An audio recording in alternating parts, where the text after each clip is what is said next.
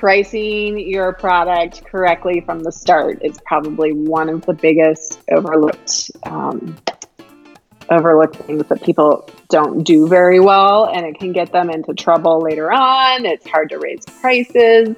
They don't factor in their labor. Um, so they put all of this work into it, and then kind of at the end of the year, when they do all their expenses, they realize like, oh, I didn't make any money, or I lost money.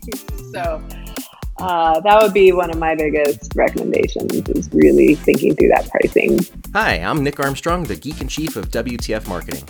I'm here as the host of the Techstars Startup Week Fort Collins podcast to help introduce you to some of the best and brightest business and entrepreneurial minds in our community and beyond. You just heard from Sari Kimball of Sari Kimball Consulting, who has helped countless food businesses along their path to success. Sari is one of the preeminent minds in food marketing and food businesses in our community. Let's get to know her. Hi, I'm Sari Kimball, and I am the founder of Sari Kimball Food Business Consulting and also an online course program called Food Business Success. So, what do you do in the creative community? um, as far as the, the creative community, I, am what I'm really interested in is helping uh, small to medium sized food businesses, especially in the the kind of artisan world, right, where we talk about using local ingredients or craft craft made food that are using simple ingredients or um, reinventing, you know, whether it's ketchup or salsas or breads or jams, that there's some reinvention there. So um, it might not always be seen exactly as, as in the creative world, but I think that there is a lot of creativity that these food artisans are bringing to their product and to our economy. Do you get a lot of pushback that food isn't really like this isn't art, this isn't part of the com- the creative community? I don't know that I necessarily get pushback, but I I do think it probably takes a little more explanation or, or asking people to stretch a little bit. But certainly when we talk about culinary arts, right, when we talk about chefs creating, I mean, it is a very much a form of creativity and reinvention and using um, ingredients in new ways, much like people, you know, repurposing art and, and reinventing certain styles. So I think that there's a, a great connection there. And I want to support people in their endeavors of, of, this creativity. And, and really, a lot of it is very similar to, um, as you'll see with our uh, lineup for Startup Week, but uh, there's a lot of overlap with how people conduct um, creative businesses and artisan craft food businesses. What are you seeing as the biggest challenges in the Northern Colorado food community?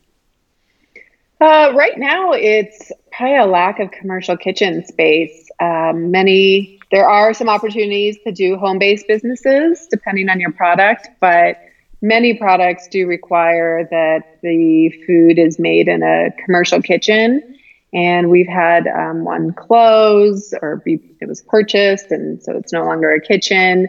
So we're definitely seeing a squeeze on that. And so that can be a challenge especially when people want to do interesting things like gluten free or um, meat products that need some additional oversight. So that's probably the biggest challenge. Also, scaling up. So, when they're ready to go a little bit bigger time, um, they're going to need to go down to some bigger um, spaces like in Longmont or Boulder or Denver. We just don't have those facilities here. But it is a very welcoming environment overall, um, as long as people can find that kitchen space um, to, to make their product. Who's doing the coolest things in Northern Colorado? Who are you most excited about? Um, some of my favorites right now are uh, Colorado Ketchup, which we're actually we're doing a big rebrand for them. Um, they're going to change their name to Hive Condiment Co. And so they do a honey sweetened ketchup and mustard and a relish. Um, Jay Brady Seasonings has a he just launched about a year and a half ago and has a great uh, lineup of seasonings. Fort Collins Pickle Company has been doing a great job. Um, this year at the farmers market, uh, I help run the winter farmers market that's in the Opera Galleria.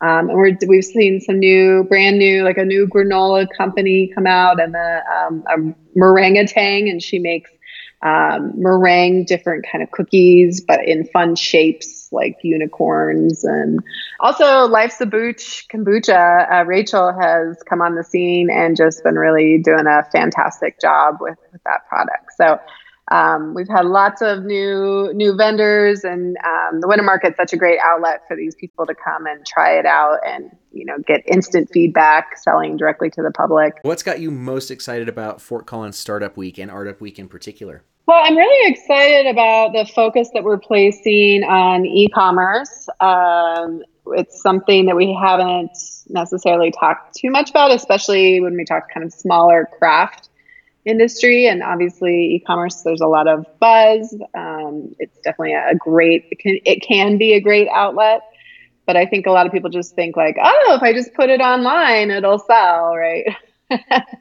and that's just not the case. So um, I'm really excited about our panel and presentation discussion um, as part of Creative Business Before Hours, where we're going to really get into choosing the right e commerce platform and then how do you make it successful.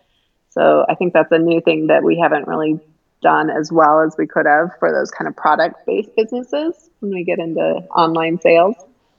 So, if you could tell a Northern Colorado product based business that was just mm-hmm. getting started one thing, what would mm, it be? Yeah. Um, you know, so I'm going to be doing a session called uh, Eight Mistakes That Craft Businesses Make and How to Avoid Them. So I'll have eight, actually, probably 10, because uh, the list grew. But um, uh, I will be addressing all eight of those. Uh, but if I just had to choose one, I would say that pricing your product correctly from the start is probably one of the biggest overlooked um, overlooked things that people don't do very well and it can get them into trouble later on it's hard to raise prices they don't factor in their labor um, so they put all of this work into it and then kind of at the end of the year when they do all their expenses they realize like oh i didn't make any money or i lost money so uh, that would be one of my biggest recommendations is really thinking through that pricing. Excellent. Where can we find more about you and your work? Uh, so my website is sarikimball.com, or you can also go to